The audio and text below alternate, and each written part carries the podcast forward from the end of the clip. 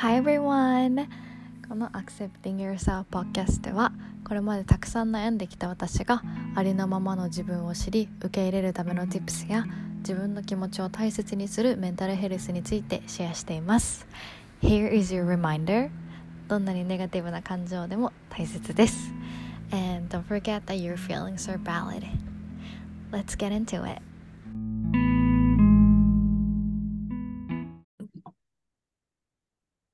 はい。と今日ははやぴーさんにポッドキャストに来ていただきました。よろしくお願いします。よろしくお願いします。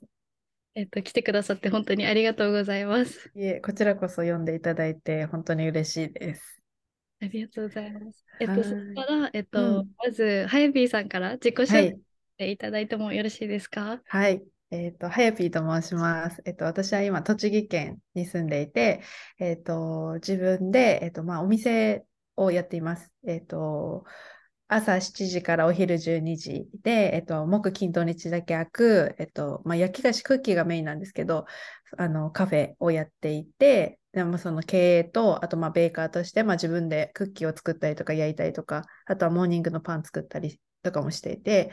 で、それをやっている傍ら、えっと、コーチングで、あの、自分が、こう、なんだろう、やりたいっていうことがあっても、なかなかこう、一歩が踏み出せない女性に向けて、そう、自分のワクワクを大切にして、なんかこう、自分の夢に向かって、こ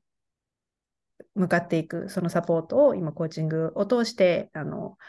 そう、サポートしている感じです。はい、そんな感じですかね。ありがとうございます。はい いろんなことを、うんえっと、やってらっしゃるっていうことで、なんか昔気になってたのが、うん、こうなんでこうクッキーをメインうにん、うん、って思ったのかすごい気になっていて、うん、うん、うん、うん。なんか理由とかはうん。シェアしていただけますか？もちろんです。あの、まあ、クッキーをメインにやろうってずっと思ってたわけではなくて、なんかこう自分の中で、まあ、いろいろこう作れる、あ、作るとか料理が好きで、まあ、いろんなものを作ってきてたんですけど、まあ、その中で、うん、なんだろうな、まあ、アメリカンなお菓子とか、そういうクッキーとか焼き菓子っていうのは好きで、自分の中で作ってたんだけど、でもその中でも、なんかクッキーが、あの、なんだろうな、まあ、その時できたって言ったらあれかもしれないけど、そこま、なんかそこまでスキルがなくって言ったらすごいなんかあれかもしれないけど、でもなんかこう、うーん、なんかこう、大ね、いろんなことをはい。なんかこうね、足していくっていうのは、なんかこうできるけど、でもなんか今、じゃあ自分の、まあ、このできる範囲の中で、じゃあ極めれそうなものは何かなみたいな感じで、なんかやり始めたのが、まずは手見つけたのがクッキーだったっていう感じかな。そうだそうなんですようん。そうそうそう。だからなんか全然そのなんか夢のあるような話ではなくて、うんこう、まあ自分の中で本当になんかあのパンも作ったり、なんかこうぜ全部趣味でなんかいろいろやってて、まあ、ケーキ作ったり、まあなんかクッキーも作ったり、スコーンとかパンとか、まああとは普通に料理で普通になんだご飯とかカレーとかなんかそういうのもなんか自分でこう作るっていうのはやったんだけど、まあその中でも、まあ本当になんかできそうなところから選んだって言ったらあれかもしれないけど、そう、それでまあなんかこう自分が食べても美味しいって思うし、まあそれをみんなに食べてもらいたいなっていうのから始まりました。えー、そうだったんですね。そうそうそう。えー、なんか知らなくて、なんかずっとこう、うんなんだろう、こう、うんめっちゃ美味しそうなクッキーうをんうんやってらっしゃってて、なんかな、うんななんでだったんだろうなって思って、うんうんなるほど、こう、最初に始めようって思っうんたのが、こう、クッキーで、どんどんどんどんっ。ていう感じなんですね。そうでまあなんか自分がアメリカ留学とか行った時にやっぱそういうアメリカのお菓子とかクッキーとか、まあ、と食べてたし好きだったっていうのもああるしそういうストーリーもあるしでもこうやっぱアメリカのお菓子とかってなるとやっぱりこう罪悪感があったりとかなんかすっごい甘いとか本当になんかそういうイメージがあったしうん。あとはなんかこうお菓子に対するうん。なんかこう女性とかってやっぱりこう太りたくないとかそういう思いがあると思うんだけどでもそれでもなんかその一つのクッキーでもなんかこうハッピーになってほしいなってなんかこれを食べてすごく満足するっていう風なクッキーを作りたいなってまあククッキーを作るって決めてからなんかそういう風に思ってうんなのでその私が作るクッキーっていうのはそういう白砂糖とか使わないで天才糖と黒糖で作っててであと栃木県産の小麦とあと今益子町っていうところに住んでるんですけどこの益子町で、えっと、養鶏場があるのでそこからあの仕入れた卵っていう感じでもう本当にローカルなものだったりとかちょっとこう美味しいもの食べたいんだけどなんなんだろうな。ちょっとこう気気にして気にしてっていうかちょっといいものを使ったあのこうクッキーっていうのでこう罪悪感はありつつもでもなんかこう本当にこう食べて心から幸せってなるようなそうクッキーをそう作りたいなと思ってはい。作ってます。えー、すごい、すっごいこだわってるんですね。このそう一つのクッキーに込めた思いであったりとか。そうなんか最初のきっかけはなんかそんな感じだったのに なんかそこからはそう、はいなんかこう私もそのやっぱ食べて美味しいって思いたいしなんかうんなんそれってすごい幸せだなって思うんですよね。なんか自分がすごい食べるのがすっごく好きだからなんかそう美味しいって思うことってすごくその人をハッピーにさせるなって思うのでなんかそう思えるものも作りたかったしそう。だけどねそのなんか甘いものに対してのすごくなんかこう悪いイメージみたいなのもあるけどでもそこの中でのなんか折り合いみたいなねうん。なんかうんところで私が出せるベストとなんかそうはいみんながこうねおなんだろうな。そういいところが取れればなみたいなその中間みたいなそうそこ目指してます。えー、そうだったんですね。え、なんかすごい知れてよかったです。ね嬉しい。この思いがこもったクッキーがあるんそうめちゃめちゃ込めてます。えうー、んうんうん。そのベーカーをやうんりながらも、今マインドセットであったうりとか、んうん一歩踏み出せない方に向けたうんサポートっていううのもんうんやられているっておっしゃってたんですけど、うんうんうんなんかその、えっと、サポートをし始めたこうん。うきっかけとかってあったんですか？うんうんうん。そうなんか私自身もなんかこう、まあ、ずっとなんだろう。今はこうやって、まあ、自分のやりたいことをやってでその一つの道に何？縛られずなんかそのベーカーもやりながらコーチングもやりながらっていうことで、まあ、いろんな道をこうやりたいなって思っているんですけど、うん。と私その大学の時に就活をしないっていうふうに自分で決めてであのやらない選択をしたんですけどなんだろうな。まあ、そこから、まあ、そのやって何その就活をしないって決めてから、まあ、今に至るまで、まあ、十何年っていうか10年ぐらいかかってて、で、まあ、そのその間で本当にこう自分でやりたいっていう気持ちはその大学卒業とか大学就活のあたりからはずっと思ってたんだけど、もう本当になんかいつまで経ってもなんか自分に自信がなかったりとかなんかこういつもこう経験をなんか求めてなんかいろんなことにチャレンジはするんだけど結局、まあ、それをやってもまあ自信がないしなんかこう自分の好きなことに本当になんかこう夢に向かっての行動がなんかできてないっていうかこう自分自身もなんかすごい自信がない状態が続いてなんかこうやりたいって思ってもなかなか一歩が踏み出せないっていう自分がその当時からいてはい。そうだからなんかそううん。そういう自分が過去の自分がまあそういうふうになんかこういろんなことをしてなんかこう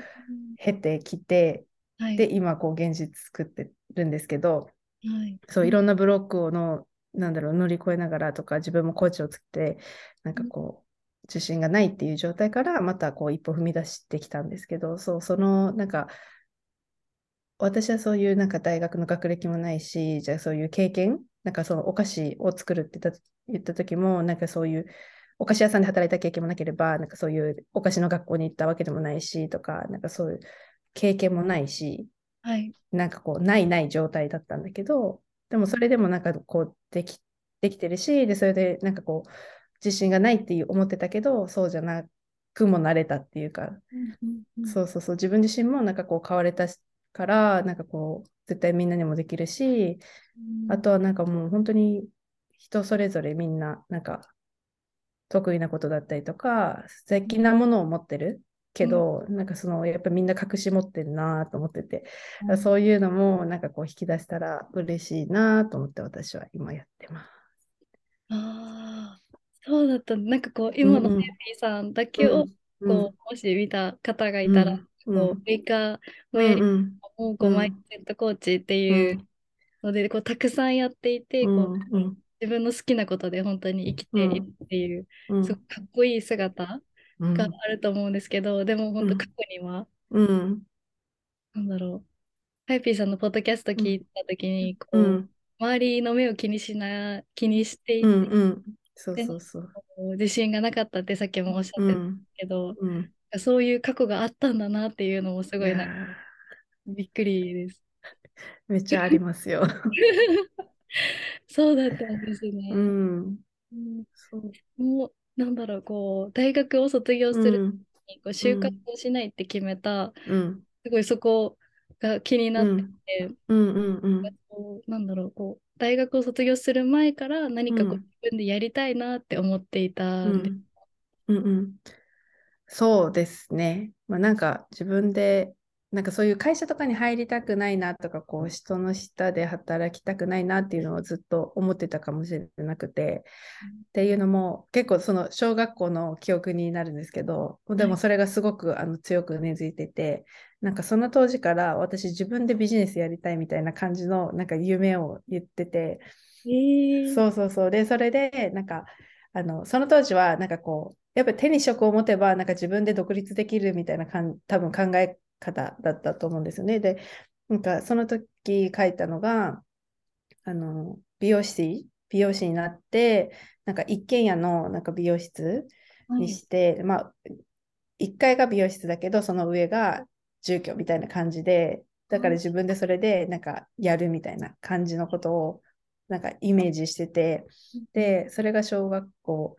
多分低学年ぐらいだったと思うんですけど、で、その時にそう先生になんか褒められたんですよね。うんうんうん。で、なんかそれがすごく私の中で印象に残ってて、なんか、あ、こんな、あ、こん、なんだろう、こういう夢がなんか褒められるんだっていうふうに、うん。そうそうそう、なんかすごく思っていて、うんうん。で、で、そっから多分なんかこう、自分でやりたいみたいなのはあったのかなって思ってて、あで、大学、まあ、卒業っていうか、その就活時期に入った時に、その全然、なんだろう、会社に入るっていう自分、自分が会社に入るっていうイメージもできなかったし、その組織の中でみんなと同じになんかこう、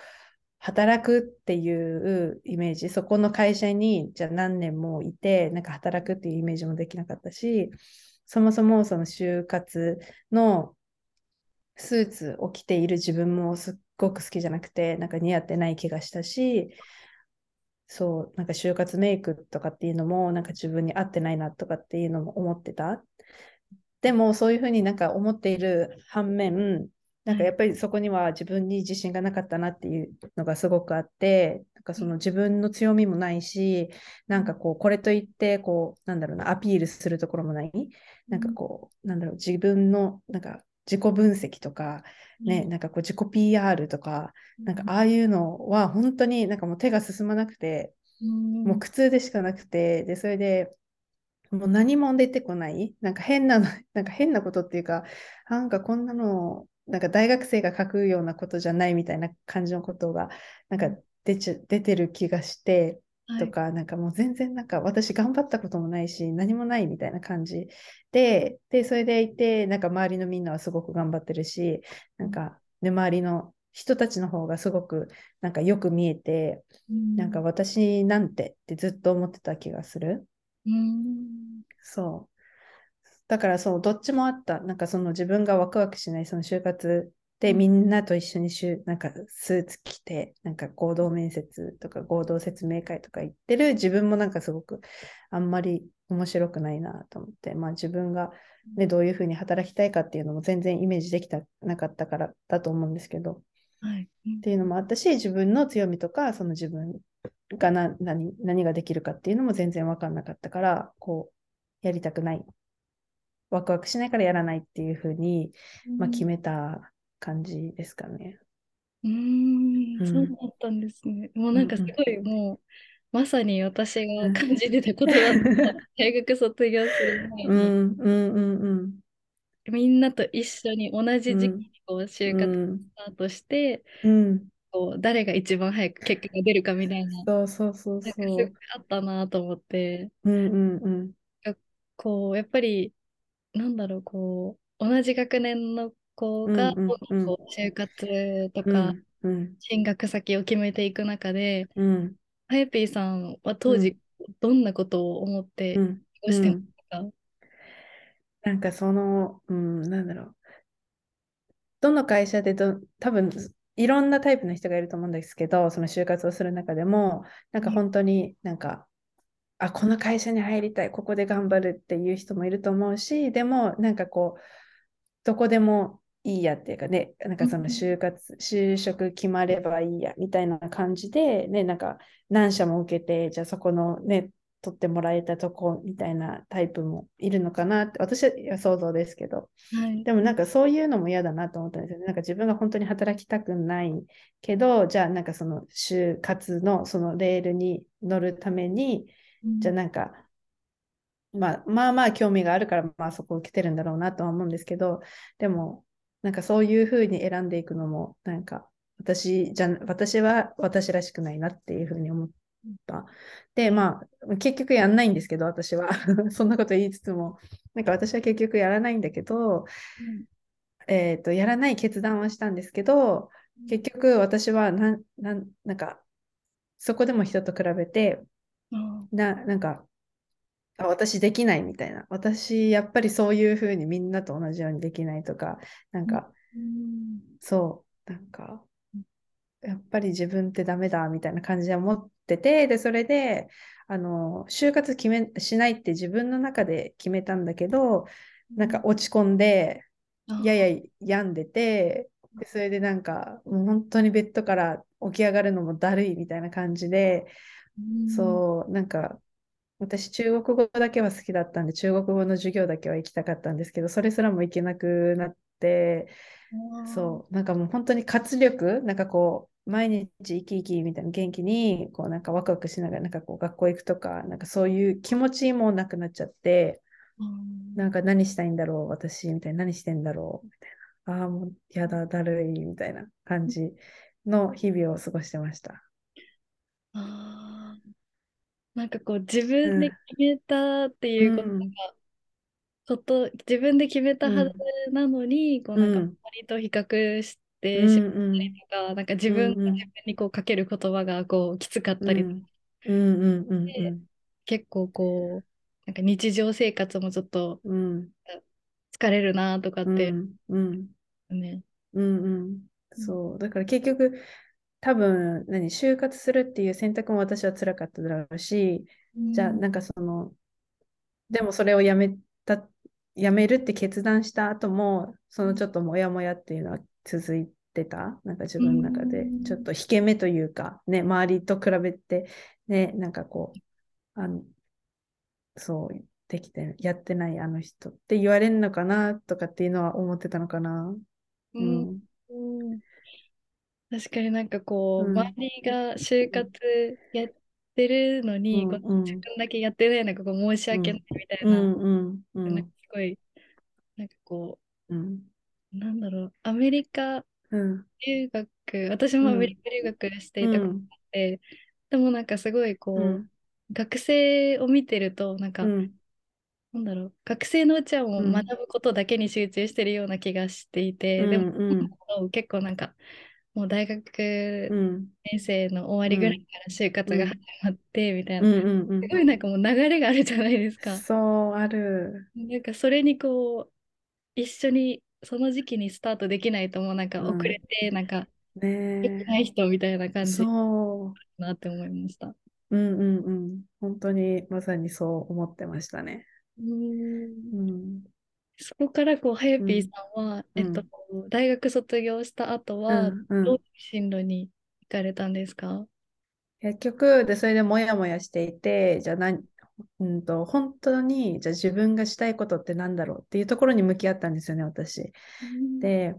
そのね、やらない決断もしたし、じゃあ本当にこの人生で何がやりたいのかなって思った時に、まあ、ちょっと先の未来のなんか目標っていうのが出てきたんですよね。私がこう、なんだろう、今、こうやりたいとか、やり残してるっていうか、ね、ちょっとやり残してるって言ったら、ね、大きい感じがするけど、でも、そう何がしたいかなっていうふうに考えたときに、あの、台湾に留学したいって、その大学の当時も思ってたんですけど、私そのアメリカ留学にそう行ったので、まあなんか、アメリカ留学行ってまた台湾留学行くっていうのは、ちょっとなんか、あれかなっていうふうに思ったから、そこでちょっと諦めたんですよね。ああ、はい。そう。だったので、あ、なんか、それ行きたいって思ってたなと思って、うん、じゃあなんか、自分で働いて、こう2年後とかに、その卒業して 2, 2年後とかに、そう台湾にあの長期で住みたいなっていう風な目標ができて、うん、で、その時に、あ、なんかこう、光が見えたっていうか、うん、そこからちょっとなんかこう自分がこうやる気になったっていうか、感じで、やっぱりそういうなんかやれることっていうか、こう目標が見えれば、なんかこう、まあ、周りの人に言えるからっていうわけじゃないけど、でも、そう、あの2年後台湾行くっていうふうなことが言えたりとかすると、なんなんとなく自分の、なんかこう、ね、こうやりたいことがある、見えてるから、なんかそれでいいやって自分の中でそう思ったんで、なので、そじゃあその台湾に行く夢をまあ叶えるために、まあ、お金を貯めることが必要っていうふうに、ね、こう逆算で考えていくと、うん、そうなったので、そうじゃあもう私はまあ就活しないでよくて、で、それで、なんか、うん、なんだろう、まあ、とりあえず実家に帰ってお金を貯めるっていう選択をして、で、それで、うんと、まあ、自分のやりたいことで働くっていうのはもう自分の中の軸にあったので、まあ、その時、まあ、興味があった、まあ、アパレルやったりとか、あとはエステとかもやったりとかして、はい、そう。で、それ、そう、そこでお金を貯めて、そう。で、2年後に台湾に行くって感じ。えー、そうだったんですね。そうそうそう。えー、なんかこう、すごい今、うん、ハイピーさんのこう、うん、話してくださったことを聞いてると、うん。うん、こう、ハイピーさんの中でのこの軸、がしっかり昔からあるなっていうのが分かって、なんか、なんだろう、こう、周りのことは確かに気になるけど、うん。自分がやりたいことで働きたいであったりとか、好きな、なんだろう、自分が本当に納得しないことはしたくないとか、なんかすごいなんか、ななんていうんですか、共感するし、しかもすごく、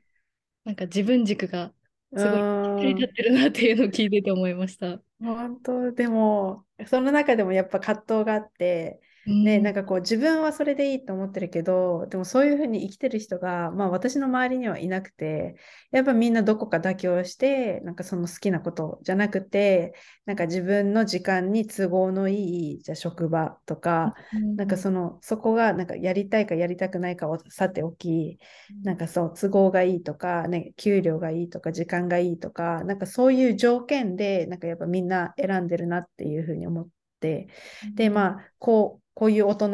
になると、やっぱその正社員で働いてるのが普通だから、なんかそうじゃない私とか、そうに対しても、やっぱちょっとなんか、まあ、言ってくる人はいたりとか、なんかそれで大丈夫なのとか、まあ、その人たちが、ね、心配して言ってくれてることだったりとか、っていうのはわかるんだけど、でもそれでやっぱりこう、ちょっと人の目を気にしてるっていうか、こうなんか自分の、まあ、生き方とかを、まあ、こう堂々と言えないっていうか自分はなんか納得しているようだけどでもそのなんか周りがどう思うんじゃないかっていうのは常にこう自分の心の中にあったって感じ。めっちゃわかります。めっちゃわかります。なんかもうなんていうんですかね。うん、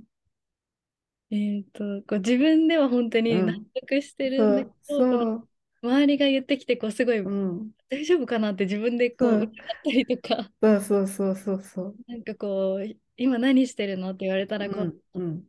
こうはっきり自分ではなんかこれしてるっていうのがあるけど、なんかそれ言ってもなんかいい反応もらえないんじゃないかとか、そうそうそうそうなんかすごいわかります。そう。だから、そうそんな感じでした。うん。ああそうだったんですね。うんうんうん。えー、でそこからその台湾はい。で、1年間いたんですか、そこは。そう、あの、ワーホリのビザを使って、まあ、1年間、そう、台湾に住んでて、うん、そうそうそう。そうだったんですね。で、その後はもう日本に帰ってきて、うん、そうで今のベイベーカーを始めた、ね、うんうんいや、もう全然、その後も本当にジャーニー、私のジャーニーはめちゃめちゃ長いので、もうそんなすぐトントンみたいな感じじゃなくて、はい、本当になんか、まず台湾、まあ、台湾ではもう本当にいろいろいろいろあったっていうか、まあ、自分との向き合いが本当にいろいろあって、自分への学びがめちゃめちゃあったんですよね。はい、なん。か、本当に自分自身のブロックっていうのがもう本当に大きくて、私、そのアメリカ留学した時にすっごい後悔したのがあって、っていうのも、そのなんかもう自分がこう、なんか、こういう英語を話す、英語をなんかうまく話せないって自分で思ってたから、なんかこう、ちゃんと話さなきゃいけないとか、なんかそう、なんだろうな、発音完璧じゃないと、文法完璧じゃないと、なんか話せないっていうふうに思ってて、で、なんかそうじゃなくても話せるはずなのに、なんかそう思ってたから、全然こう自分からコミュニケーションしなくて、うん、で、なんか全然現地の友達もできないし、うん、なんかその時、まあ、日本人あこ、日本の大学のなんか学生みんなで行くみたいなプログラムだったので、まあ、日本人もそこにいたんだけど、まあ、そこでも別に友達がでできるわけでもないし、なんかもう本当に一人一匹狼みたいな感じで、で、で、まあ、その英語が伸びなかったっていう、すっごい後悔したんですよね。なんか自分がそこの、なんか恥ずかしい、自分がこういう発音で話して恥ずかしいみたいな思いがあったから、あの、すごい帰ってきて、まあ一人で後悔したんですよね。あ、なんかもっとできることあったんじゃないかとかって思って。で、それで、じゃあ台湾に行くって決めたときは、もう絶対その後悔はしたくなかったから、あの台湾では絶対にそういう現地の人と、なんかこう、関わっていくようにしようと思って、まあ、最初あの中国語できるとできる気で行ったんですけど全くできなくてで全然もう何何話してるかも分かんないし私が言ってることも聞き取ってもらえないみたいな状態から入ってでそれで語学学校に通い始めて、ね、やっていくんですけどでもそこでもまたなんかこう恥ずかしいとかなんかこううまく話せないみたいなこう、どう思われるか分かんないみたいなのが、まあ、ずっとずっと引きずっていて、で、それで、あの、台湾の、まあ、たまたま私、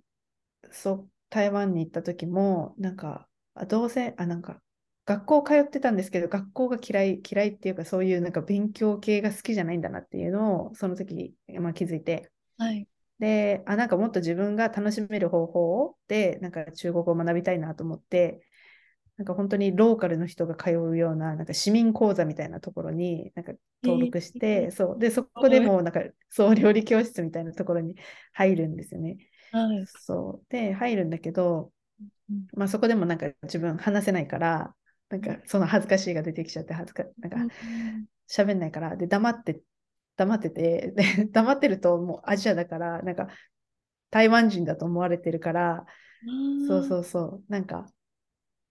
その先生も、私が日本人って多分知ってない人がやってるから、はい、そうそうそう。だから、もう全然、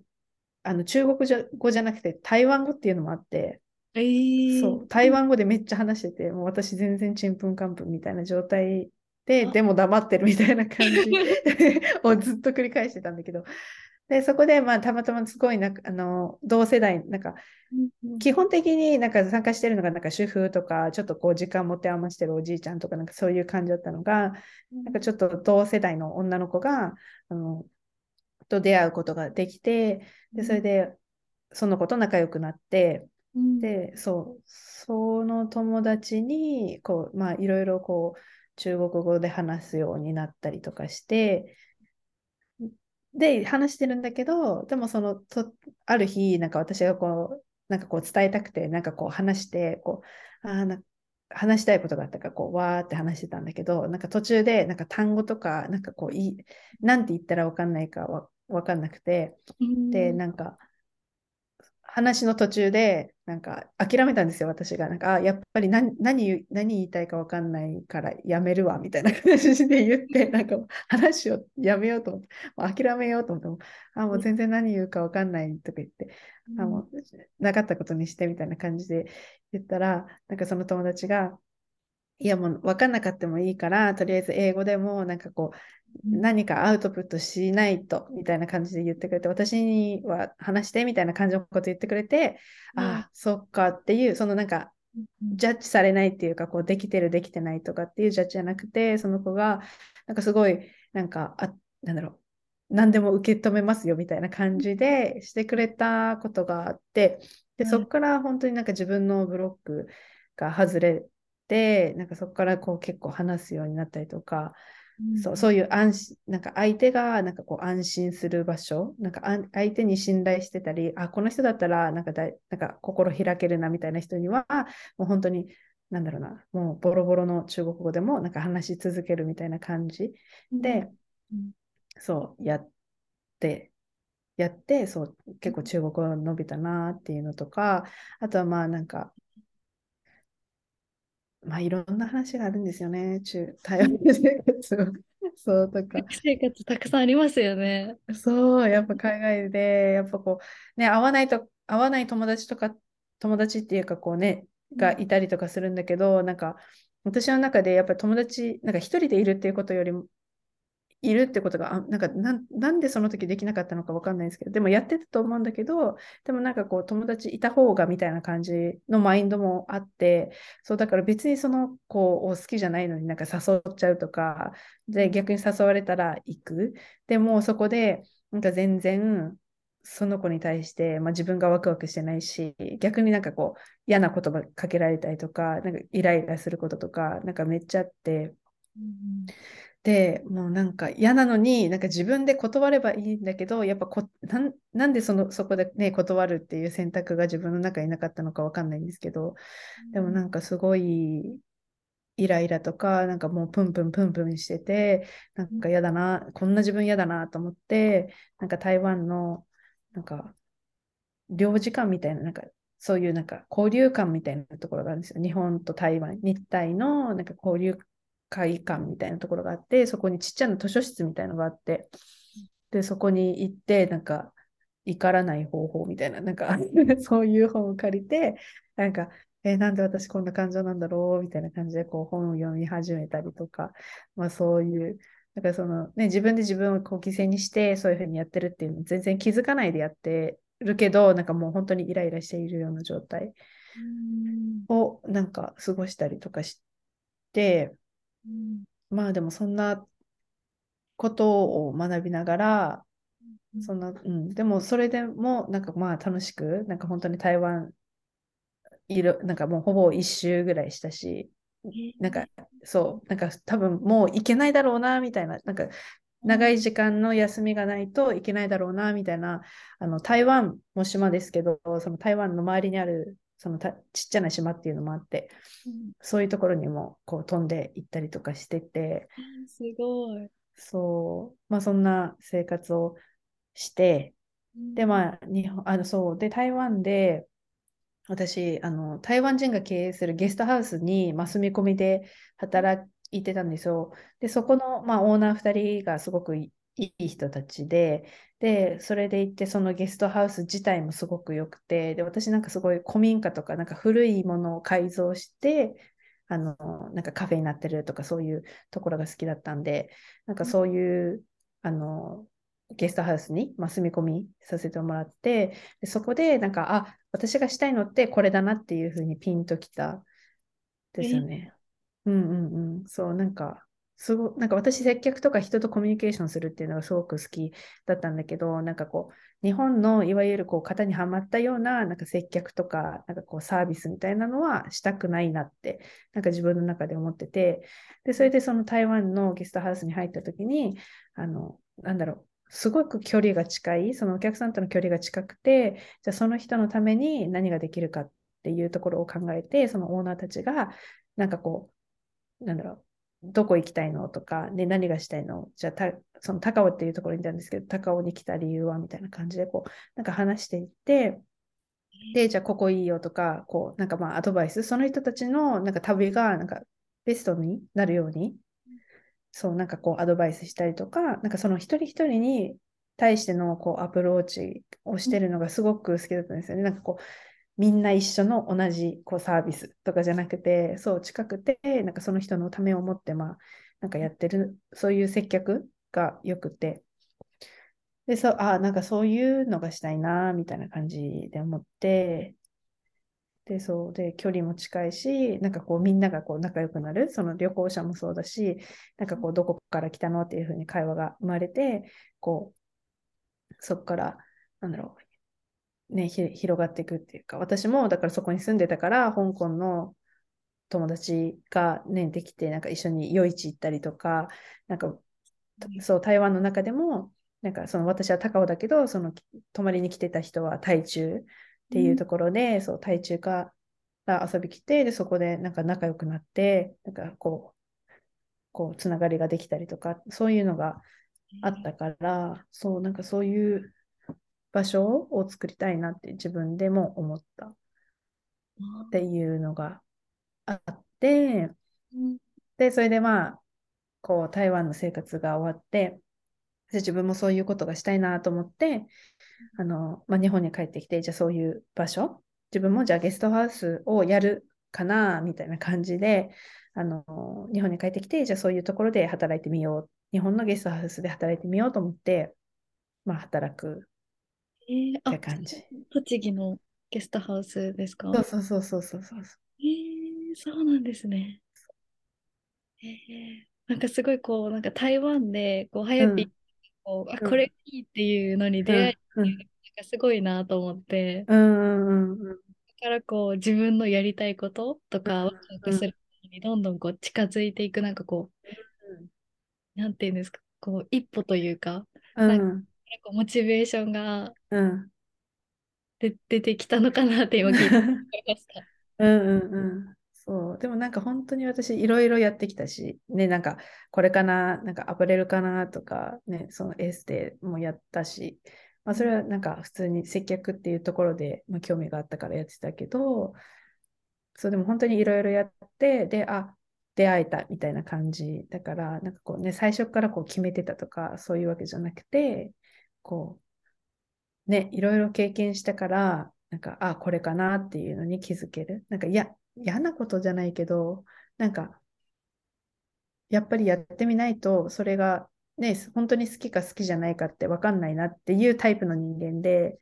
だからこう頭で考えて、あ、これはなんか違うかなとかじゃなくて、やっぱりこうやってみないと、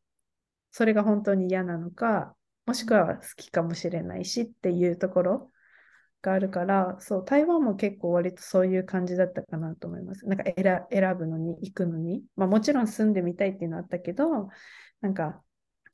台湾は旅行で結構行ってたから、なんか、毎回行っても楽しい、楽しいで帰ってくるけど、まあ住んでみたら、なんか、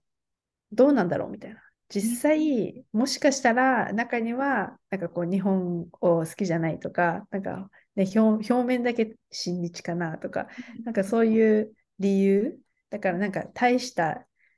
ね、理由もなく台湾に行ったって言ったらそうかもしれないって感じ。だからなんかみんなこう、一歩、大きな一歩踏み出すとか、海外に行くとか、そういう時に、なんか何かをなんか決めなきゃいけないみたいな。なんかこういう目的で行くって言えないと、なんかいけないみたいな感じの人もいると思うんですけど、でも私は行った先に絶対に何か得るものがあるって思うから、だからなんかそう、私はなんか結構割と、まあ行ってみたらわかるかなっていう感じだった。でまあ中国語を勉強したいっていうのはもちろんあったし、あとはなんかこう台湾の食文化とか興味あったから、そういうのもなんか自分の中に取り入れたいなとか、イン、イン、何？ドリンク？ね、タピタピオカとか、タピオカ屋さんで働いてみたいなとか思ったり、まあ働いてないんですけど。でも、あの、朝ごはん屋さんでは働いたんで、それはすごく面白かったです。台湾の朝ごはん屋さん。え、朝ごはん屋さんってどどんなのが出るんですか？なんか、うちが働いたあの朝ごはん屋さんは、あの、たまたまたまたまっていうか、うんと、本当に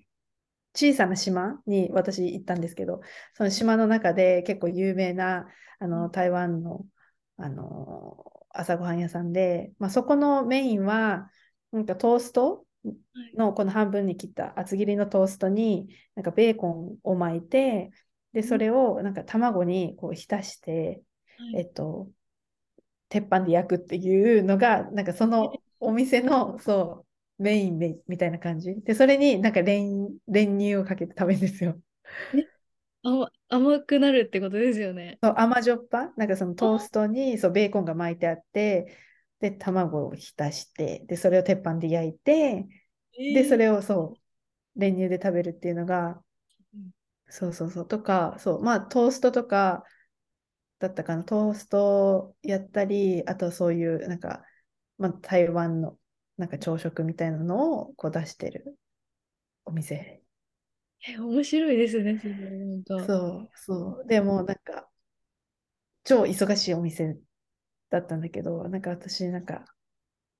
すごい多分態度悪い感じの のスタッフだったから そうなんですか。早く、早く、みたいな感じでよくやりました。あ卵割れみたいな感じで言われて、はいとか言ってやってたから、超なんかやらされてる感マックスだったけど、でもその時の経験が、やっぱりこう、朝、早かったんですよね。何時に出勤してたんだろう。でも5時ぐらいかな。5時ぐらい。そう、5時とかに、まあ、起きて出てったかな。5時半ぐらいから始まってとか、そういう感じで、で、12時に終わるっていう、そう、生活だったんですよ。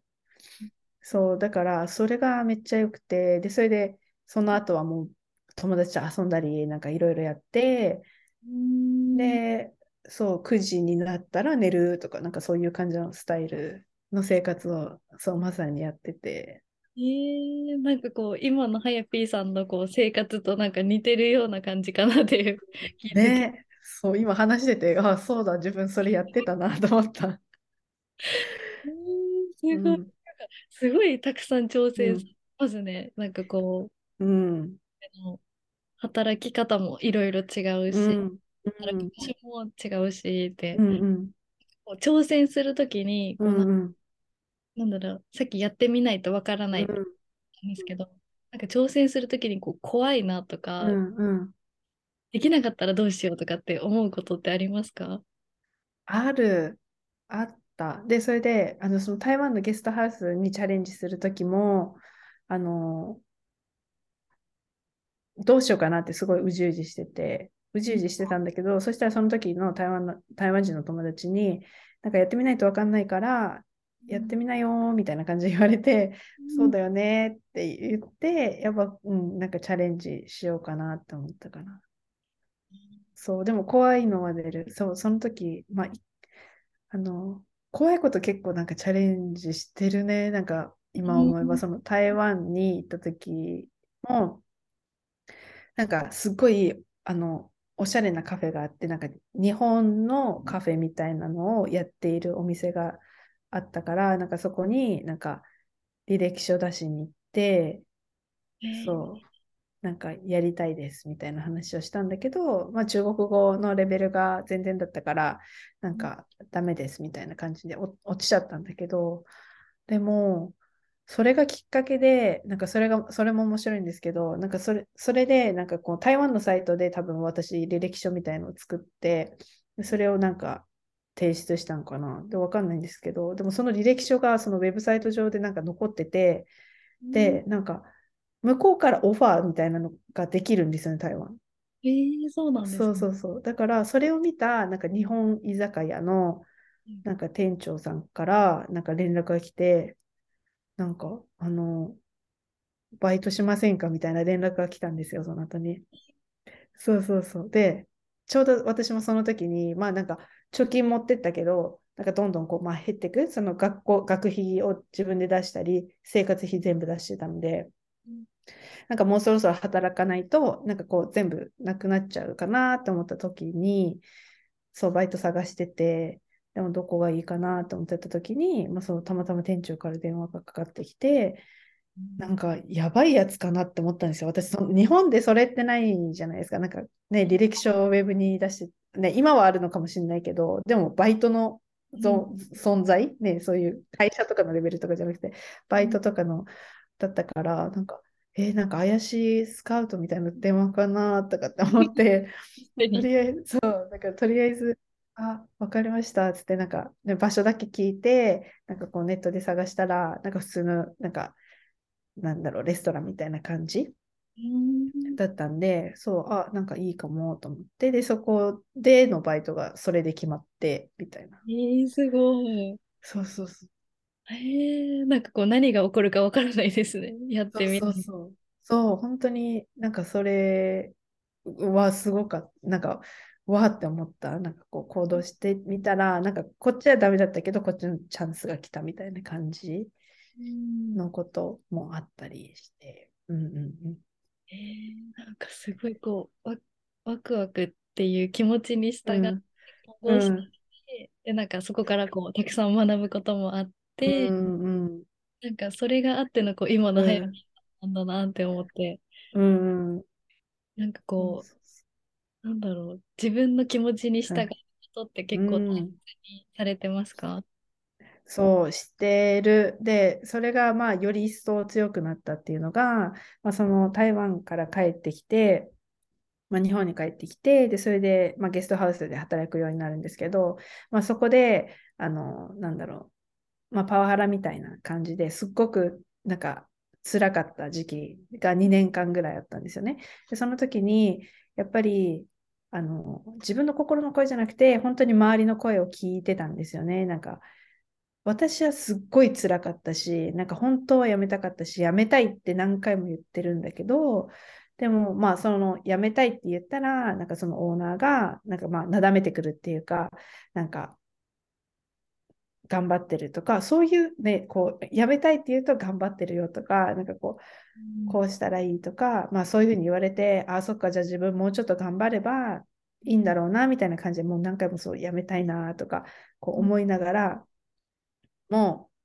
まあ、そういうふうにいいことを言われるんで、なんか続けてたんですよね。で、私自身もなんか自分で一人で起業したいとか、そういうことをしたいっていうふうに思ってたから、なんか、こんな簡単に諦めちゃいけない？なんかこういう辛いこともやっぱり乗り越えていかなきゃいけないとか、あの、ね、こんなことで簡単に諦めちゃダメとか、長く続けるっていうことが私はできなかったから、なんか今まで1年とかで、こう、なんか転職をしてくるようなタイプだったので、なんか、継続ができできないっていうふうに思ってたから、なんかこういうなので、なんかね、また辞めちゃったらまた誰かに何か言われるんじゃないかとか、なんかそういうところばかりを気にしていて、なんか自分の心は本当にもう辞めてっていうぐらいこう言ってるんだけど、なんか、ほんなんか辞めたいっては言っても、でもそこでやっぱり、あ、自分頑張ろうみたいな、こう、頑張らせちゃって、そうそうそう。でも本当になんか、本当にその時は、なんだろう、仕事にも行きたくないみたいな状態だったし、でも行かない、なんか行かないとも、行かないのも怖いっていうか、なんか行っちゃうんですよね。ね、そう行っちゃうんだけど、でも本当に、うんと、出勤時間に間に合うだろう、なんか、ぐらいのギリギリの、なんかこう時間まで家にいて、ベッドにいて、でも本当にこのなんか12時に出ないと絶対遅刻するぞぐらいのもう本当にギリギリまでベッドの中にいてでそこからもうバタバタバタバタバタっつってなんかもう本当に飛び出して出ていくような本当に危険。なんかもうそこからなんか本当に飛ばしていくんで車を飛ばしていくんでもう超危険な運転 してもう行くぐらい。でも本当にそれぐらいしないともう全然ワクワクしない。もう職場になんかもう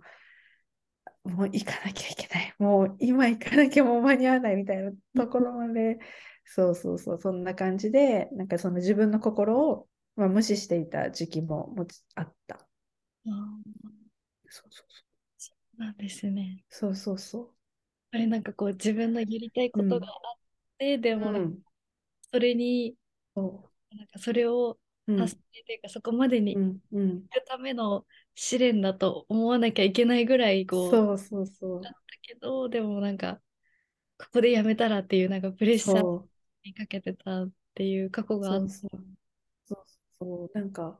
やりたいことだったんですよ。やりたいことだったしすごいやってる業務の内容はすごく良かったんですよね私。その外国の人がほとんどだし、7割ぐらいが外国の人で、本当に日本語じゃなくて英語を使わない日がないぐらいのなんか職場だったんですよ。そうだったし、まあ、自分が、まあ、スタッフとしていて、ほとんどそうやって関わるだったんで、なんか私はそれがすごく良かったんですよね。なんかこう喋れるし、使えるし、自分の言語が使えるし、なんかそういうコミュニケーションもできるし、すごいなんか楽し楽しかっただからもう本当にそれは好きだったんだけど、それ以外のところで本当にもうなんか病んでる。うん、お客さんがいるときは私は楽しいけど、でもなんかその上司とかといるときはもう,、もう会い会いたくないくらい。もう本当に怖い。っていう感情しかもう全然生まれてなくて、もうヒヤヒヤしながら、なんかその人の顔色を伺いながら、なんかいるような感じだけど、私は空回りしてるから結局怒られるっていう、もう全然うまくいかない、うまくいかないのループだった。あ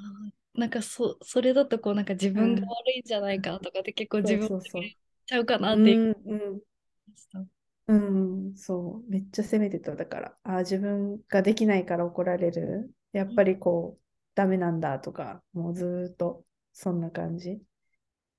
でした。だったんですね。え、なんかそこからこう、うん、どうやってこう自分のためのこう、選択というか、うん、自分にはもう、なんかいい環境があるとか、うん、今のこう、はやぴーさんになるために、なんかどんなことをやったりとか意識しましたか、うん、なんかそれで、まあ、そこを、うんまあ、ずっとやめれないっていうか離れられなくて、ね、やめたいって言ってもあまたもうちょっと頑張ってみようもうもうちょっと頑張ってみようと思ってこう頑張ってきたんだけどでももう本当にやめる直前の、まあ、12ヶ月前とかは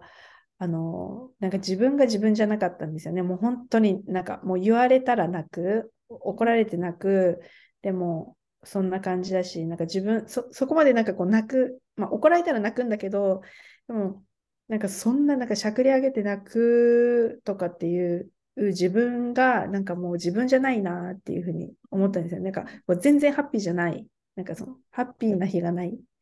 ね、なんかこう休みも休みじゃないみたいな感じでずっとヒヤヒヤしてて、連絡来るのが怖いから、もう電源オフにしたり、もうなんか、そう、通知オフとかめっちゃしてて、なんか、そう、メッセンジャー返さないとか なんかやってたんだよね。もう本当、休みの日ももう本当に来るし、なんか、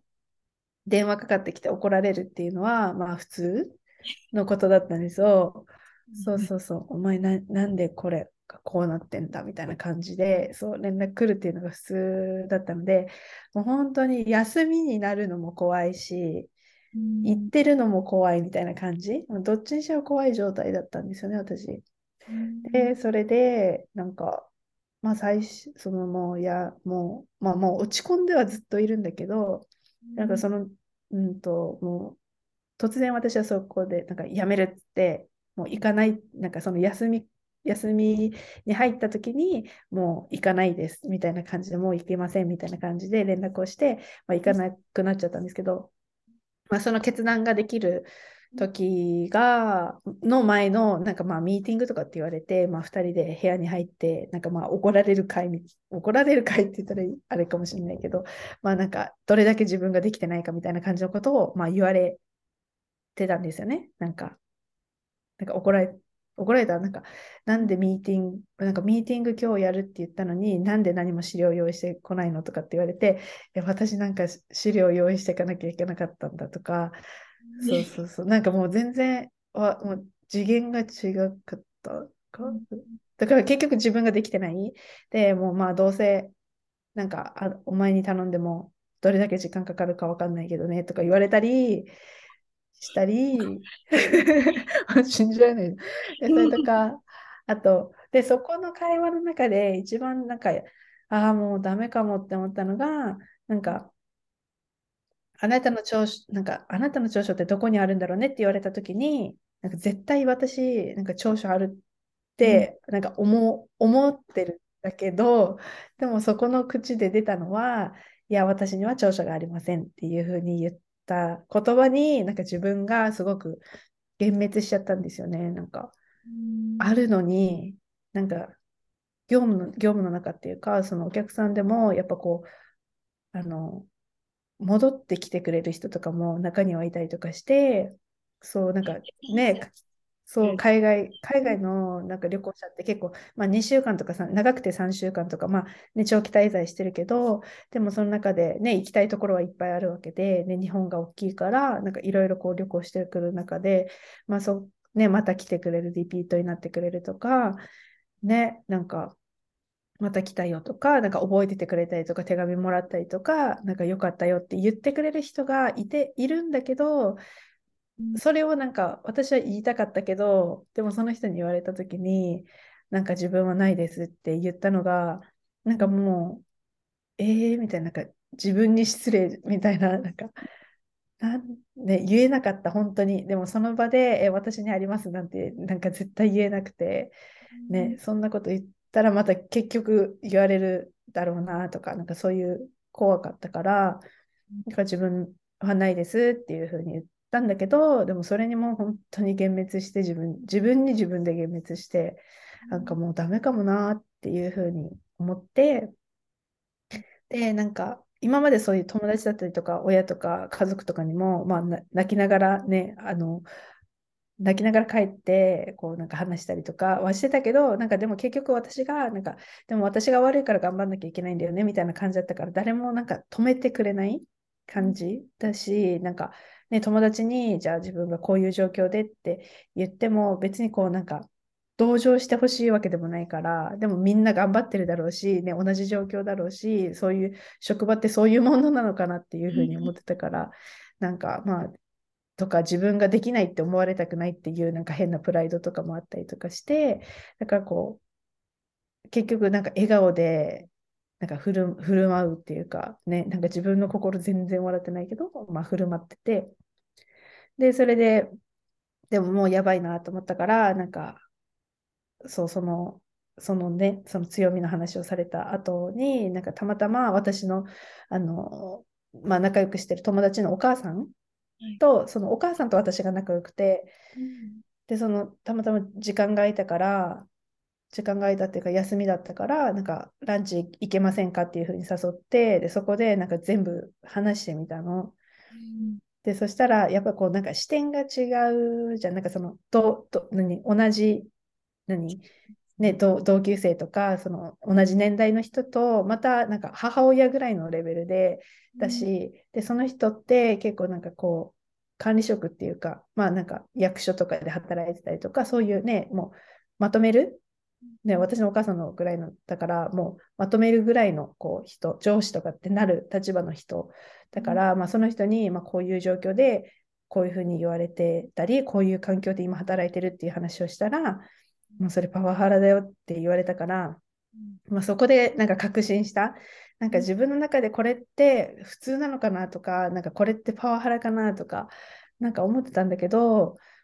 なんか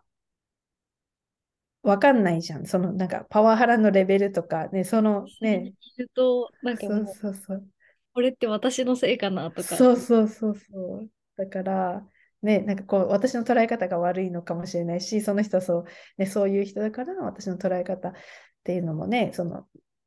グレーみたいな感じかなって思ったけど、でもやっぱりそういうふうに信頼する人に話して、でも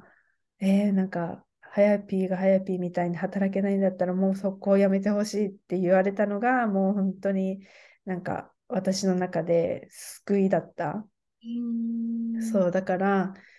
あなんかもうやめるって思った時に本当にもうなんか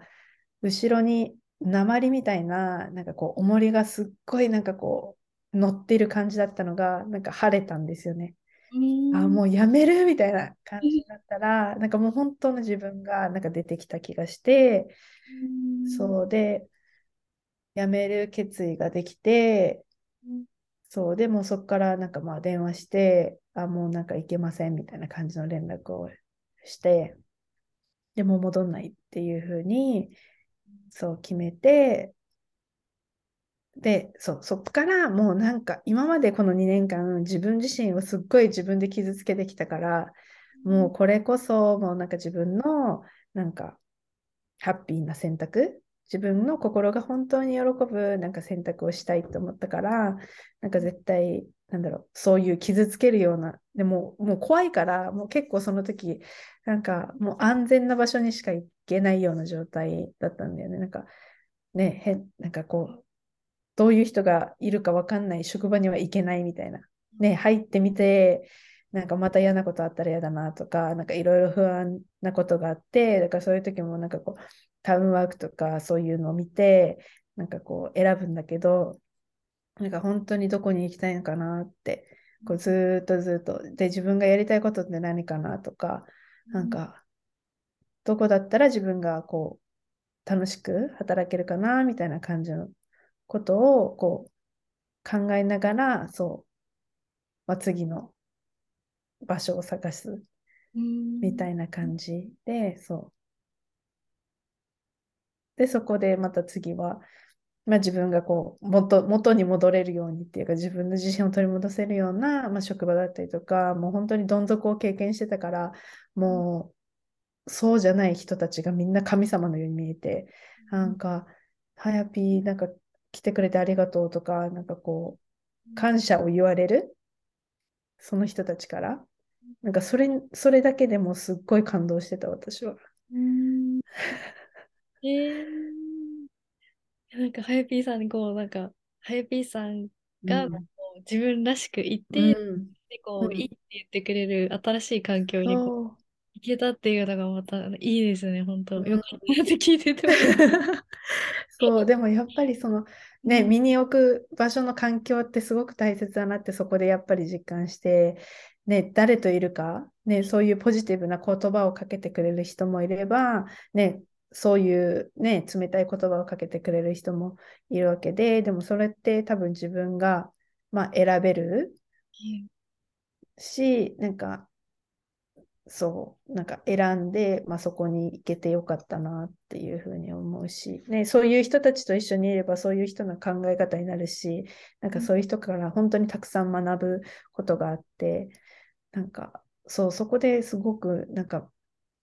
前向きになれたかなっていうふうに思う。で、その、その、そこから、それも本当に今の私を形成してくれてる、その、うん、なんだろう、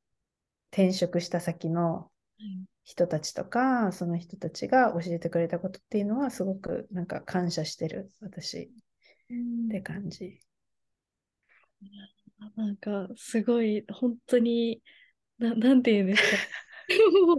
たくさんのこう学びとか経験があって の今のハヤピーさんっていうところで。そうそうそう。えー、すごいですね。なんかたくさん経験されて、で、そこでもこうなんか、なんだろう、最終的にはこう、うん、幸せを感じる選択ができてるっていうのは、すごいなんか、うん、今、なんか辛いなって思ってる人にとっては、こうなんか、となったりとか、うん、ピーさんに、ハヤピーさん、になれるんだって、うん、そういう光になるのかなって聞いてて思いました。えー、本当ですか？ね、そう。だから、私はそういうふうにな、なんだろうな、結構いろんなところに突っ込んでっちゃうタイプ。うん、で、そこで学ぶっていう感じのタイプ。だけど、でもなんか、行動しないよりはいいのかなって思って、なんか行動しないで、こうなったらどうしようとか、ああなったらどうしようって怖くて、やっぱり自分のやりたいことができないっていうのは、なんかこう、うーん、まあその、なんか次の扉も開かないっていうか、なんかもう本当にずっとそのままで何もね、行動に移さなければ、やっぱり何も変化が起きないわけで、だから、そう、その、でも、ま、話長いんですけど、どうですか？いいですか？はい。でその後も、えっ、ー、と、まあ、そこで転職した先で、なんか働いてて、たんだけど、やっぱりこう自分でやりたいっていうことは、なんか本当に諦められなかったんだけど、まあなんかね、当時別にお金があるわけでもないし、とか、まあいろいろあったんだけど、でも、その、まあ、自分でそういう宿なのか、自分のお店みたいな、人が集まる場所っていうのをずっと欲しいって思ったから、ずっとそれをずっと持ってて、で、絶対いつかはやるっていうふうには決めてたんだけど、まあ、いつかがいつになるかは分かんないっていう状態で。で、でもずっとそういうふうになんか、まあ、イメージっていうか、こう、やりたい、やりたいっていうふうに思ってたら、なんかたまたま、あ私、こう、テレビとか、なんか全然家にないんですけど、ね、一人暮らしのところになくて、で、なんか実家に帰った時に、まあ、たまたま、まあ、新聞とか読むのが好きだから、なんか新聞が置いてあって、で、それはなんかこう街のなんか広報誌みたいな感じのところに、そうそうそう、なんかそこになんかこう、この、この街で、あの、なんだろう、宿の経営者っていうか、その運営をしてくれる人募集をしてますみたいな感じで載ってて、うん、で、え？って思って、で、最初、すごい、すごい募集だなと思って、で、それが、なんか、別にその経営経験があるとか、なんかそういうの関係なく応募できますって書いてあって、え、嘘でしょって思ったんだけど、でもそういうふうに書いてあるんだから、なんか、あ、ちょっと興味あるなって思って、で、その、ね、見た瞬間、すっごいワクワクしたんですよね。えー、こんな、なんか、すごい場所で、なんかそういうことができるのかなと思ってワクワクした気持ちがあって、うん、でもその後に、あ、私経験ないしとか、なんかこう、経験もないし、ね、そういう経営経営の経験がないし、経営やったことないとか、いろいろないないないに言ったんだけど、うん、でもそのワクワクした気持ちを大切にしようと思って、で、なんかちゃんとなんか改めて町の人に、なんか本当にこれ経営とか、なんか経験なくても、一般の人でもなんかできるって書いてあるんですけど、本当ですかとかね、連絡して、で、あ、できますみたいな感じだったから、じゃあ見に行きますつって言って、で、それで、じゃあ応募してみようと思って、そう、応募して、でも、なんか、10人ぐらいの男の人たちの目の前でプレゼントとか、なんかそういうのをして、で、それで、まあ、1時受かるんだけど、まあ、2時で落ちて、ああ、やっぱダメだって思ったんですよね。だけど、まあ、ダメで、ダメで、ね、もっともっと自分を責めることなんていくらでもできたんだけど、あ、違うわと思って、あチャンスが来たことに感謝したり、なんかこう、やったことを認めてあげようと思って、もう、それでも、あそこでちゃんとやったじゃんとか、なんかこう、ね、その怖いって思いながらも、まあ、一歩踏み出したから、まあ、絶対これは何かにつながるなっていうふうに思っていて、でも、まあ、その後も、まあ、同じ職場、その当時の職場で、まあ、アルバイト掛け持ちを 2, 2個とか3個とかやったりとかして、なんか自分の経験を積もうと思って、なんかもう本当にもうがむしゃらに働いているような状態で、で、そう、それでも、やっぱりこうなんか自分に自信がないとか、なんかそういうところは全然変わらなかったから、なんかもう本当に変わん変わんなきゃいけないなとか、自分でビジネスやりたいって思ってるけど、なんかこう、うまくいかない状態がずっと続いたので、まあ、そこでまコーチングをつけるとかっていうふうに決めたりとかするんだけど、で、それでなんか、1年後、そのなんか面接、そのチャレンジした、その面接から1年後に、なんかそこから電話がかかってきて、その町から、町なんですよね、そのなんか募集してたのが町だったので、で、そこからなんか連絡がかかってきて、まあ、この町でなんかやりませんか？みたいな話、なんか働きませんか？みたいな話が来たから、えー、やばいと思って、そう、だから、なんか、そう、1年経った時に、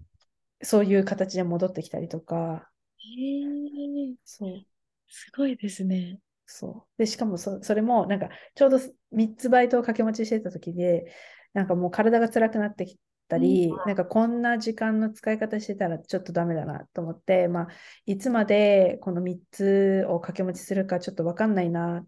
ていうふうに思ってて、なんか、そう、3ちょっと一つがワクワクしない職場が、になんかこう、をやってるなって自分で実感したから、ここちょっと長くはいらんないかなっていうふうに思った時に、まあ、たまたまもうなんかその場所で働けなくなる、まあ、ちょっと災害みたいな、ちょっと天気のね、その災害みたいので、ちょっとここ、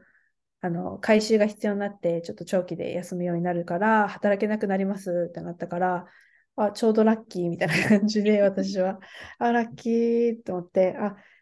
やめますみたいな感じで、もうそう、もう終わりですみたいな感じで、おラッキーって思ったその日の午後に電話があったり、えー、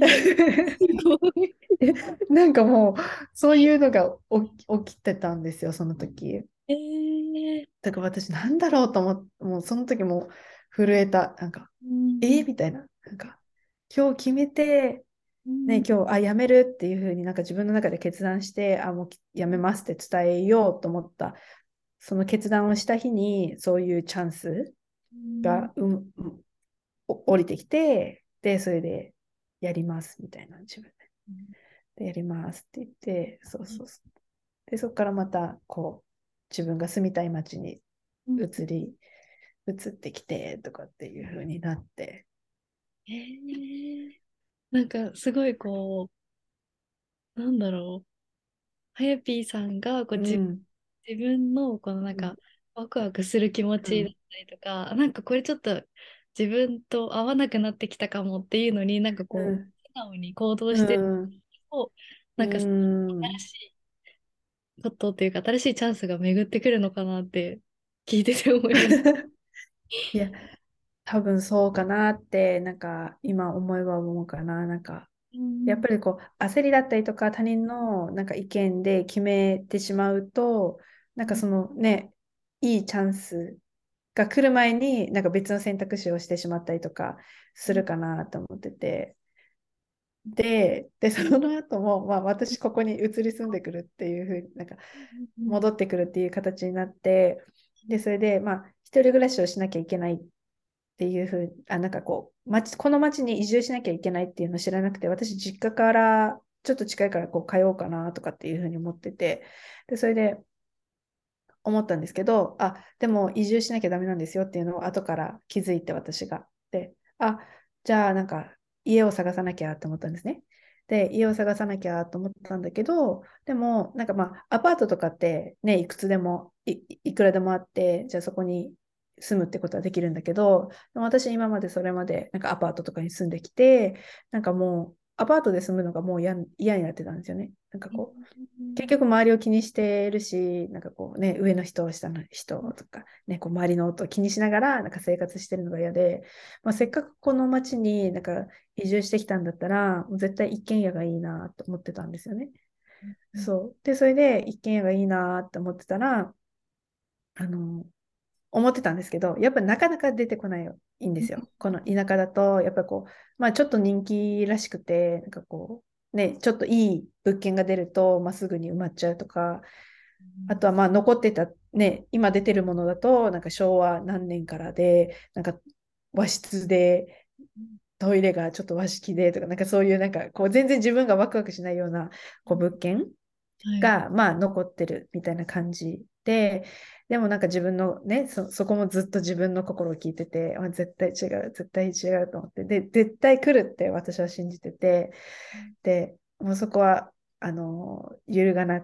くしようと思って、で焦んないようにしようと思って、で、ま、周りからは焦らされるんですよ。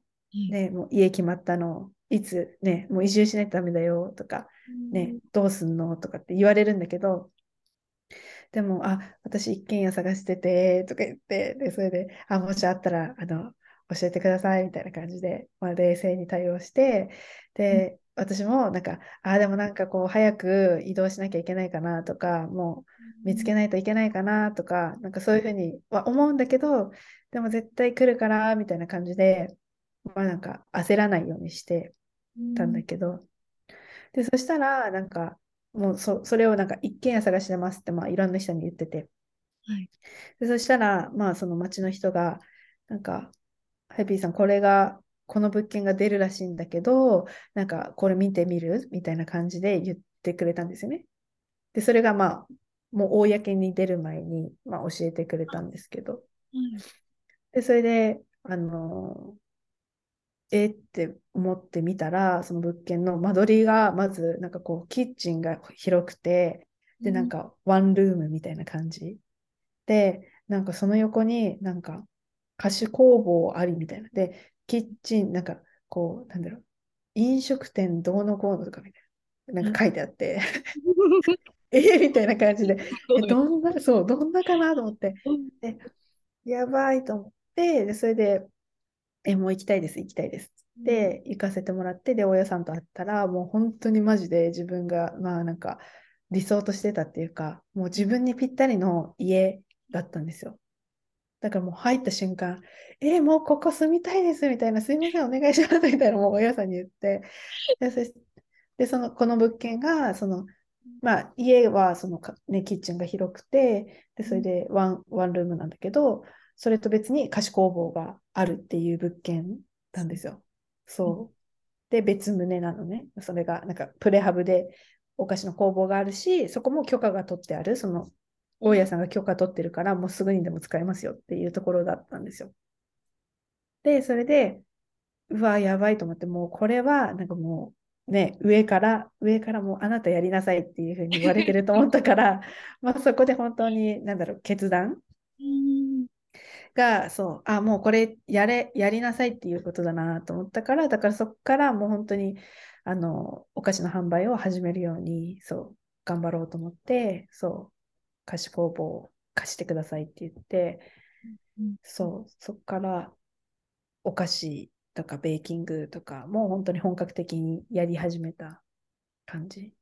えー、すごい、なんかもう、本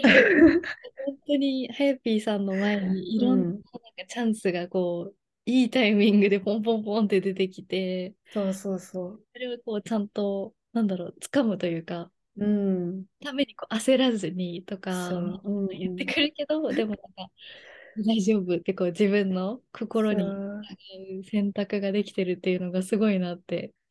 思います。そう。でもそれね、なんか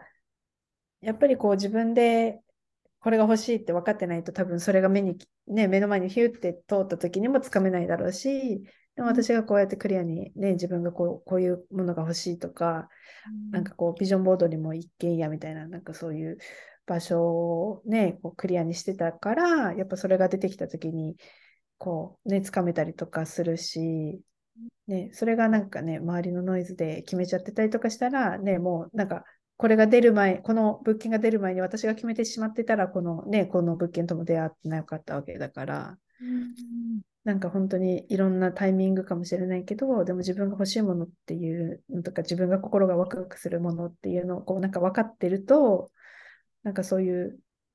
のが来るかなっていうふうに、うん、思う。えー、そうなん、なんかこう、やっぱりワクワクする気持ちとか、うんうん、こう、周りのこのなんかノイズに、こう、なんか、騙されないっていうか、それにこう、左右されずに、自分がこれって言ったらもうこれが来るんだっていうのを信じたり、それに行動してるからこそ、うん。うん、結果というか、こう、欲しいものだなうん、なんか、すごいなって思って。いや、でも、ね、その周りのノイズの方が、まあもちろんうるうるさいっていうか、っていうのもすごくわかるけど、ね、それでね、自分がこう考えてることとかっていうのを、まあ、自分自身で信じれないっていうのはもちろんある。で、あった。で、私も自身、私自身もあったんだよね。で、それで、なんだろう、こう、自分が、ね、こういう人を集まる場所がしたいって言ったところで、じゃあ、なんかこう、実績とか、なんか経験とかを求められる社会の中で、私がなんか説明して、なんか、それができる理由っていうのを、まあ、説明できないんだよね。なんかその過去に別にそういう大きな何かを成し遂げたこともないから。でもなんか、そこで、いや、私は絶対人が集まる場所を作れますって言ったところで誰も信じてはくれない、ね、自分が信じなきゃいけないんだけど、でもそこで私はコーチがいて、コーチがなんか、ね、オンラインで出会って、なんか直接会ったこともない人なんだけど、なんかハヤピーならできるよとか、なんかそういうふうに信じてくれる人がいたり、なんか今までこういうリアルの場所ではそういうなんか夢を話すとか、ね、そうやってなんか無条件に私の背中を押してくれる人みたいな感じの人っていなかったんだけど、でもそういうコーチだったりとか、そのコーチの中で一緒にね、あの受けてる人たちのがこうなんか前に進んでる姿だったりとか、なんかこう、ね、その人たちからもなんかあのね、背中を押されたりとか、私がクッキーの販売を始めた時って、本当にその人たちが私のクッキーを何回も何回もリピートして買ってくれてたからこそ、なんか今がある。本当に本当にその時の、なんかみんなが美味しいって言ってくれて、なんかただただ私のそのクッキーを買ってくれるだけで、なんか私も本当に疑いたくなった。なんかこの人たちって、なんかこういうグループに入ってて、なんかね、仲仲良しっていうかさ、なんかこう、義理なのかなみたいなとか、もうずっと 疑う、疑いたくなる気持ちがすごくあったんだけど、でもそれ失礼だなって思って、でも本当にそれ、それを素直になんか受け取るようにして、なんかね、そういう義理なんじゃないとか、なんかいや、なんかお世辞だよとか、なんかこう言ってくる言葉があるんだけど、そっちじゃなくて、もうみんなが本当に美味しいって言ってくれてるんだから、もう自分を信じようって、なんかこう、思うようにして、で、それでいて、コーチが、こう、なんだか、無条件にハイピーだったらできるっていうふうに、背中を応援、なんかこう、応援してくれてたから、なんかその、本当にコーチをつけた時は、もうその、なんか、今から3年前とかぐらいなんだけど、その当時から、もうこういう人が集まる場所が欲しいって言ってて、言ってたんだよね。で、それで、でもこんなこと言ってどう、ね、どう思われるかなとかもその当時は思ってたし、ね、何も自分経歴もないし、何もできないんだけどなって思いながらも、でもやりたいっていうのがあってから、なんかそういうふうに言って、で、それで背中を押してくれる人が周りに、私の中にいたから、なんかこう自分の中で諦めるっていう選択肢もなかったし、でもやうん、なんかこうオンラインがこう普及して、ね、オンラインでもこういろんなビジネスが、ね、こうコーチングやったりとかなんかできるだけどなんかどうしても私の中ではこうリアルでこう場所が欲しいっていうのが自分の中のコアにあるんだなっていうふうに、まあ、いろんな、ね、こうビジネスをっていうかこうオンラインでのこうつながりとかいろんなのを見ててもあやっぱ私は場所が欲しいなっていうふうに思ったから。なんかそれに向けてこう何ができるかなっていうのを本当にやってやって。でもそう人がいた。なんか私はそういうなんかかんなんか人がなんか私を背中を押してくれてたから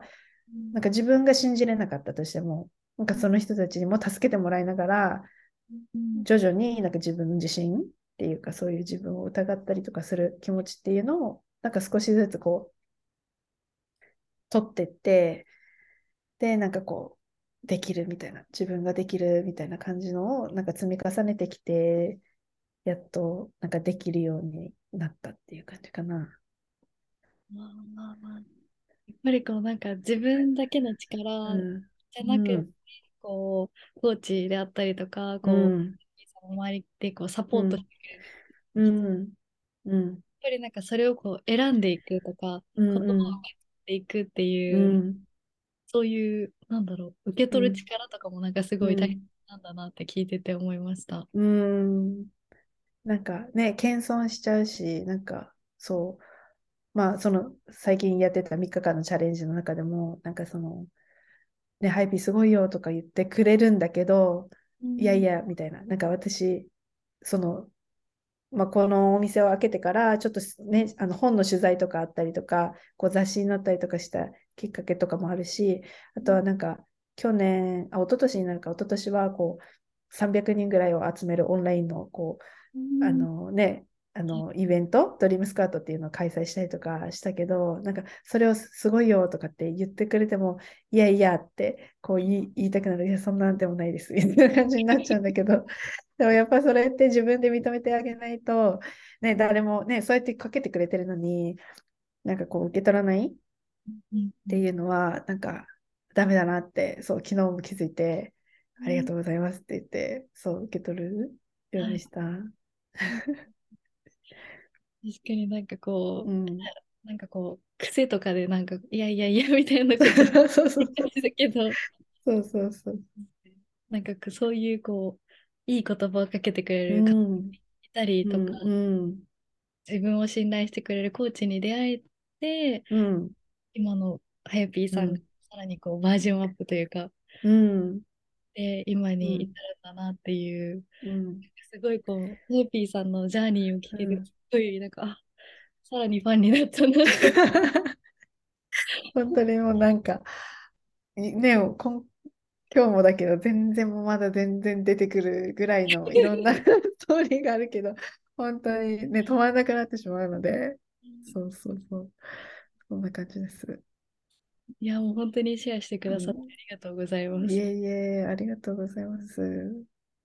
あ最後に、えっと、はい、ゲストに、えっうと、ゲストに来てくださる方に質問をしたんですけど、はい、このポッドキャストがありのままうん、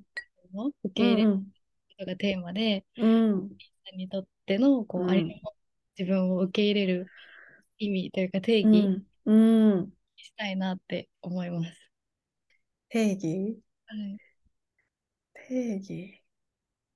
わかん、わかんない。なんか、でも、なんか本当にこのありのままの自分とかって、まあ、よく聞くなって思うんだけど、でも、それがなんか認められたら、いや、めちゃめちゃは、なんか、パワーを発揮しだしたなっていう 私が思うんだよね。なんか、私は、その私もポッドキャストやってるし、ね、こういうお店をやったり、ね、コーチングとかもやったりして、で、今、今の形はあるんだけど、その前、なんか、まあ、こう始めた当初とかっていうのは、やっぱりどこか、なんかこう、型にはめなきゃっていう風な思考が働いてた。なんか、コーチとしたら、こういうことしなきゃとか、コーチだったら、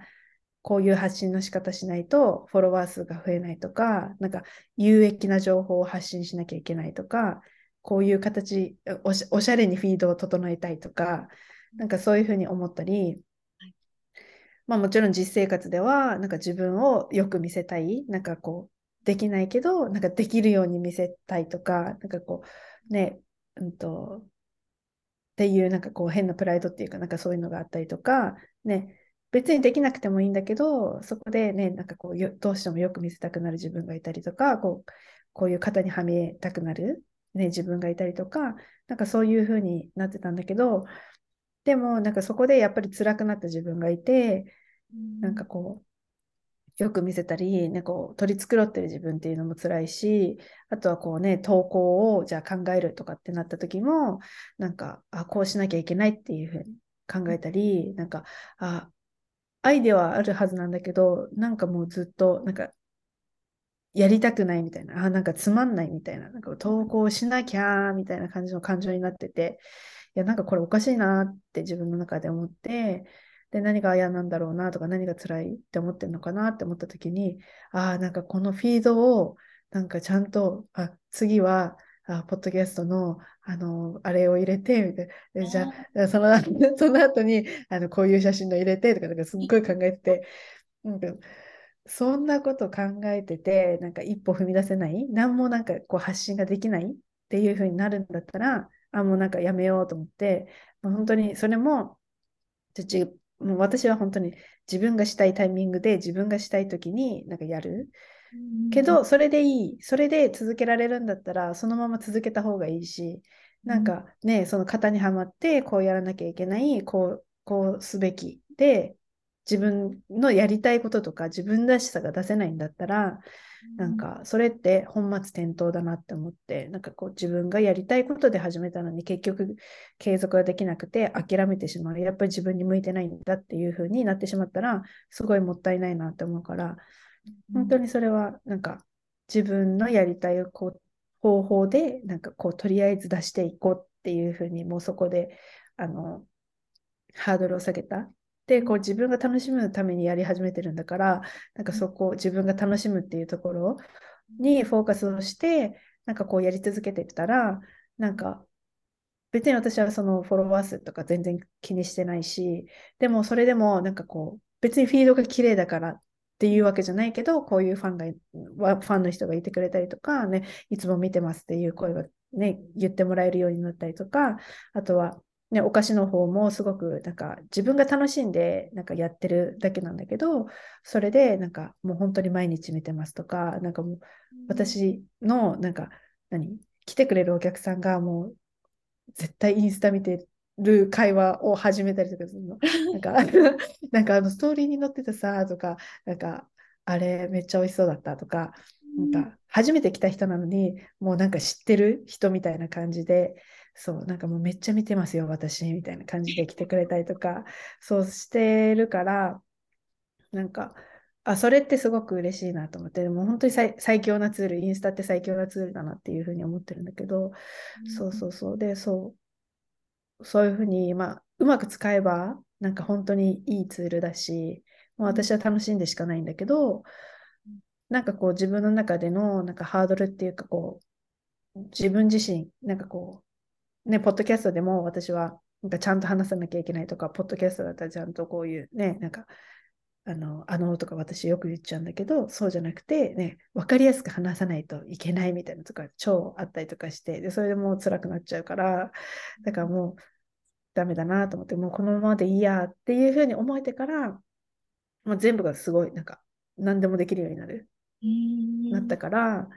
そうだから本当にそれかなって私はもうなんかこう、うん、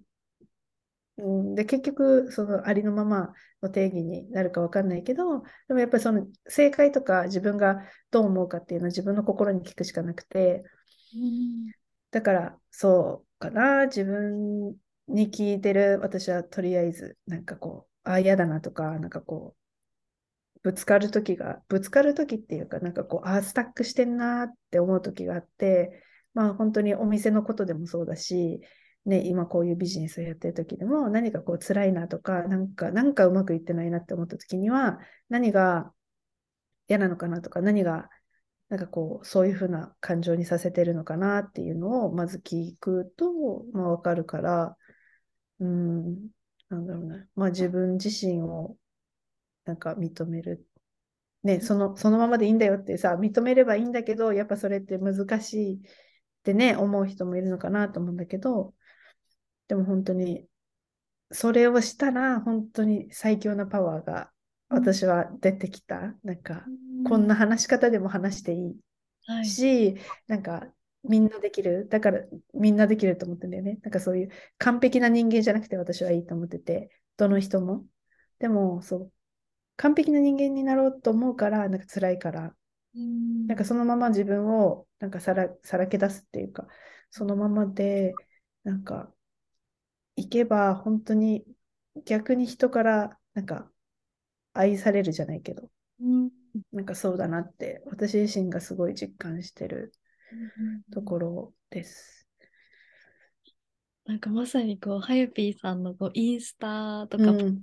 とかも、うんうん、もうすぐはゆぴーさんだってわかる？とか、ななんていうの、えー、はゆぴーさんだってこうなんか、インスタのストーリーを見たり、うん、うん。普段のこう、そのままの生活を、な表現してるからこそ、なんかこう親近感が湧いたりとか、えー、あんまり遠い存在じゃないような 親しみがあるような感じが、うん、えー、こう、なんていうんですか、こう、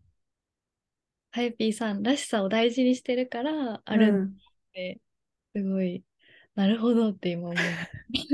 嬉しい。でもそう、なんかまあ自分も、ね、取り繕うのがすごく好きじゃないから、うん、なんか本当にそのままでいたいから、なんかその、一番すっごい気にしてるのが、うん、なんか、ポッドキャストとか、ね、こういう場所で、まあ、話してるのと、ね、リアルで会った時のなんかギャップがないかなっていうそこだけは不安になってて。でそうなんか私のお店に、まあ、働きに来てくれてる葵ちゃんっていうのはもともと福岡のそう出身でであの本当にインスタしか見てなかった。インスタで見ててくれてで私がたまたまこうあのスタッフ募集ですみたいな感じで出した時にまあ来たいですって言ってくれた子なんだけどだからそれねそこだけのつながりだったからなんかね、こう、あの画面上で出てるのと、なんかリアルなハヤピーさん全然違うって思われたらどうしようとか思ったんだけど、でもハヤピーさん全然変わんないですって言ってくれたから、ああ、よかったと思ったんだけど、うん、そう。いや、もう本当なんかそのままのハヤピーさんの良さが出てるから、もうたくさんファンがいるんだろうなと思って、いや、いや嬉しい。インスタ見てます。うん。でも、そう、本当にそのままでいい、いいって思います。うん。本当にそう、なんか本当そうだなって思って、自分のこと好きが聞いたりとか、うん、大切にしてるからこそ、こう、うん、なんていうんですか、こう、ワクワクしてる感情がこう伝わったりとか、うん、好きなことをして、うん、で、それでこう人が集まるとか、うん、すごいパワーだなって思いました。いや、私もそう思います。なんか、その本当に言われて嬉しいのが、そのインスタを見て、なんか楽しそうって感じてくれてる人がいるみたいで、うん、そう、なんかそのお菓子の方、お菓子の方だって、あの、が、やっぱり一番直接人と会うわけで、ね、インスタ見てきましたとか、ね、その、なんか見てると楽しそうだったんで来たくなりましたとか、うん、本当に楽しんで、なんかやってる感じが出てるとか、なんかそれを言ってもらえるのがすごく嬉しくて、本当にまさに私はなんかこう、いね、インスタの発信がなんか楽しいからやってるからもう本当になんか何でも流しちゃうけど、でもそういうふうに楽しんでて、全然苦痛じゃないなって思うのは、やっぱりその自分が、まあ、楽しいことをなんか出してるだけって言ったらあれだけど、そう出してるだけなんだけど、でもそれがこうなんかみんなに伝わって、こう、そのなんか分か分かってもらえるっていうかこう、楽しそうって感じてもらって、そう来てもらえてるっていうのは、なんかすごい嬉しいなっていうふうに思います。いや、なんか、私も実際にこう、ハヤピーさんの、えっと、場所に行って、ぜひ、みたいなとか思って。鹿児島と栃木だからね、結構距離がね、あるから、あれですけど。なんかこう、ハヤピーさんと、えっと、うん、つながりたい方が、うん、インスタとか、ゲスト、うんうん、シェアしていただけますか？はい、ありがとうございます。えっ、と、ハヤピーのこういうなんかマインドセット系のなんか発信が見たい場合は、はやぴ do what I want っていうアカウントでやっていて、で、それで、えっと、お店の方はミッドナイトブレイクファーストっていうので、えっと、やってます。それで、どっちもなんか私に、まあ、見れる、私のやり方っていうか、なんかその、その、なんだろう、インスタ上の私が見れるって感じで、ポッドキャストも Do What I Want っていう、まあ本当に自分が好きなことをやるっていう感じを軸になんか発信をしてるんですけど、まあ、それで多分 Spotify とか Apple Podcast とかであの調べてもらえればあの見れます。はい。ありがとうございます。そしたら概要欄の方にリンク貼っておきますね。お願いします。いや、もう本当に今日はありがとうございました。もうめっちゃ楽しかったです。本当ですか？本当に長々とすいません。もっとこう、ハイビーさんの知りたいなって思う方とか、うん、さらにこう、深く知りたっていう方がたくさんいらっしゃるのかなって思うので、うんうんうん、本当にインタビューできてすごい嬉しいです。いや、ありがとうございます。本当にね、ちょっとでも私について知ってもらえたら嬉しいなと思いました。私も話しててすごく楽しかったです。ありがとうございます。いや、本当にありがとうございます。嬉しい。またどこかでお話で、はい嬉しいです。ぜひぜひ。はい。それでは、ありがとうございます。はい。今日のゲストははやぴーさんでした。本当にありがとうございます。ありがとうございます。よいしょ。